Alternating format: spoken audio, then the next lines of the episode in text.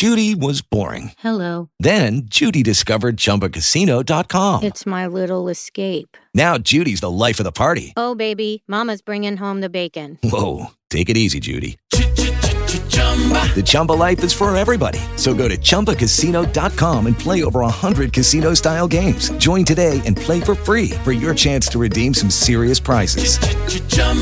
ChumbaCasino.com. No purchase necessary. Void where prohibited by law. 18 plus terms and conditions apply. See website for details. With Lucky Land slots, you can get lucky just about anywhere. Dearly beloved, we are gathered here today to. Has anyone seen the bride and groom? Sorry, sorry, we're here. We were getting lucky in the limo and we lost track of time. No, Lucky Land Casino, with cash prizes that add up quicker than a guest registry. In that case, I pronounce you lucky. Play for free at LuckyLandSlots.com. Daily bonuses are waiting. No purchase necessary. Void where prohibited by law. 18 plus. Terms and conditions apply. See website for details. The Jimmy Olsen Radio Network. Dimension, a measurable extent of some kind, such as length, breadth, depth, or height. An aspect or feature of a situation, problem, or thing. Fear, an unpleasant emotion caused by the belief that someone or something is dangerous, likely to cause pain or threat.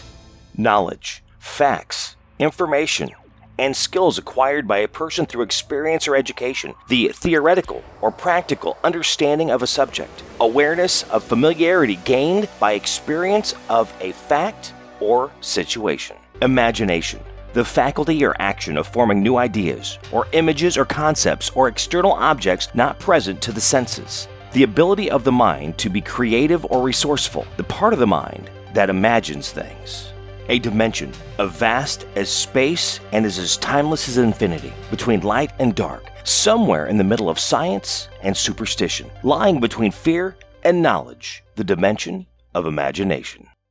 Spinal adjustments provided by Dr. Chad Rolfson. The Spinal Tuning Chiropractic Center is a Des Moines area low flat fee per month unlimited chiropractic care practice. When life happens, just adjust. Schedule today at spinaltuning.com. Barbecue provided by Kenny's Rib Wagon, catering ribs for your pleasure and serving daily at Plaza Pub, 62nd and Douglas in Des Moines, across from Merle Hay Mall. Find Kenny's Rib Wagon on Facebook. It's Bible story time. Samuel is born. 1 Samuel 1 1 through 28.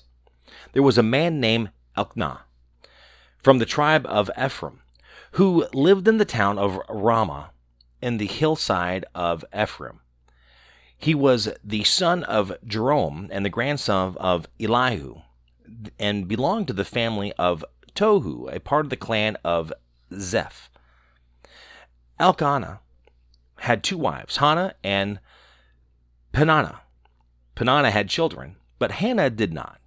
Every year, Elkanah went to Ramah to worship and offer sacrifices to the Lord Almighty at Shiloh where Hophni and Phinehas, the two sons of Eli, were priests of the Lord.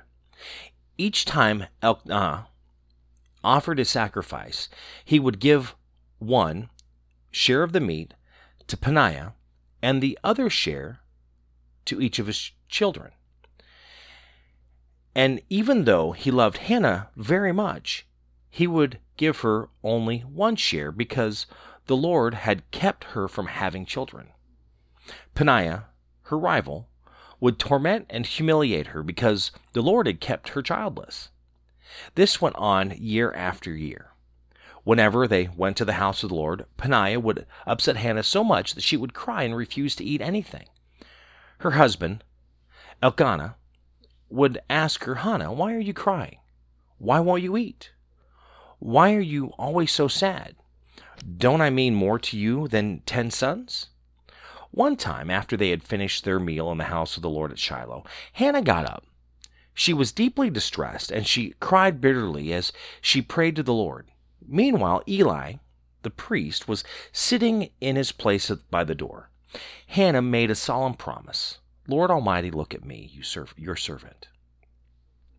See me, see my trouble, and remember me. Do not forget me. If you give me a son, I promise that I will dedicate him to you for his whole life and that he will never have his hair cut. Hannah continued to pray to the Lord for a long time, and Eli watched her lips. She was praying silently. Her lips were moving, but she made no sound. So Eli thought that she was drunk, and he said to her, Stop making a drunken show of yourself. Stop your drinking and sober up. No, I'm not drunk, sir, she answered. I haven't been drinking. I am desperate. I have been praying, pouring out my troubles to the Lord. Do not think I'm a worthless woman. I've been praying like this because I'm so miserable. Go in peace, Eli said, and may the God of Israel give you what you have asked for. May you always think kindly of me, she replied. Then she went away, ate some food, and was no longer sad. The next morning, Elkanah and his family got up early, and after worshiping the Lord, they went back home to Ramah. El- Elkanah had intercourse with his wife Hannah, and the Lord answered her prayer. So it was that she became pregnant and gave birth to a son. She named him Samuel and explained, I asked the Lord for him. This time, again, Elkanah and his family go to Shiloh and offer the Lord their yearly sacrifice and the special sacrifice he had promised. But this time Hannah did not go. She told her husband, As soon as the child is weaned, I will take him to the house of the Lord, where he will stay all his life. Elkanah answered, All right, do whatever you think best. Stay at home until you have weaned him, and may the Lord make your promise come true. So Hannah stayed at home and nursed the child. And after she weaned him, she took him to Shiloh, taking along a three year old bull, a bushel, bushel of flour, and a leather bag full of wine. She took Samuel, young as he was, to the house of the Lord at Shiloh. After they had killed the bull, they took the child to Eli. And Hannah said to him, Excuse me, sir, do you remember me? I am the woman you saw standing here praying to the Lord. I asked him for this child, and he gave me what I asked for. So I am dedicating him to the Lord as long as he lives. He will belong to the Lord. Then they worshiped the Lord there. Samuel is born.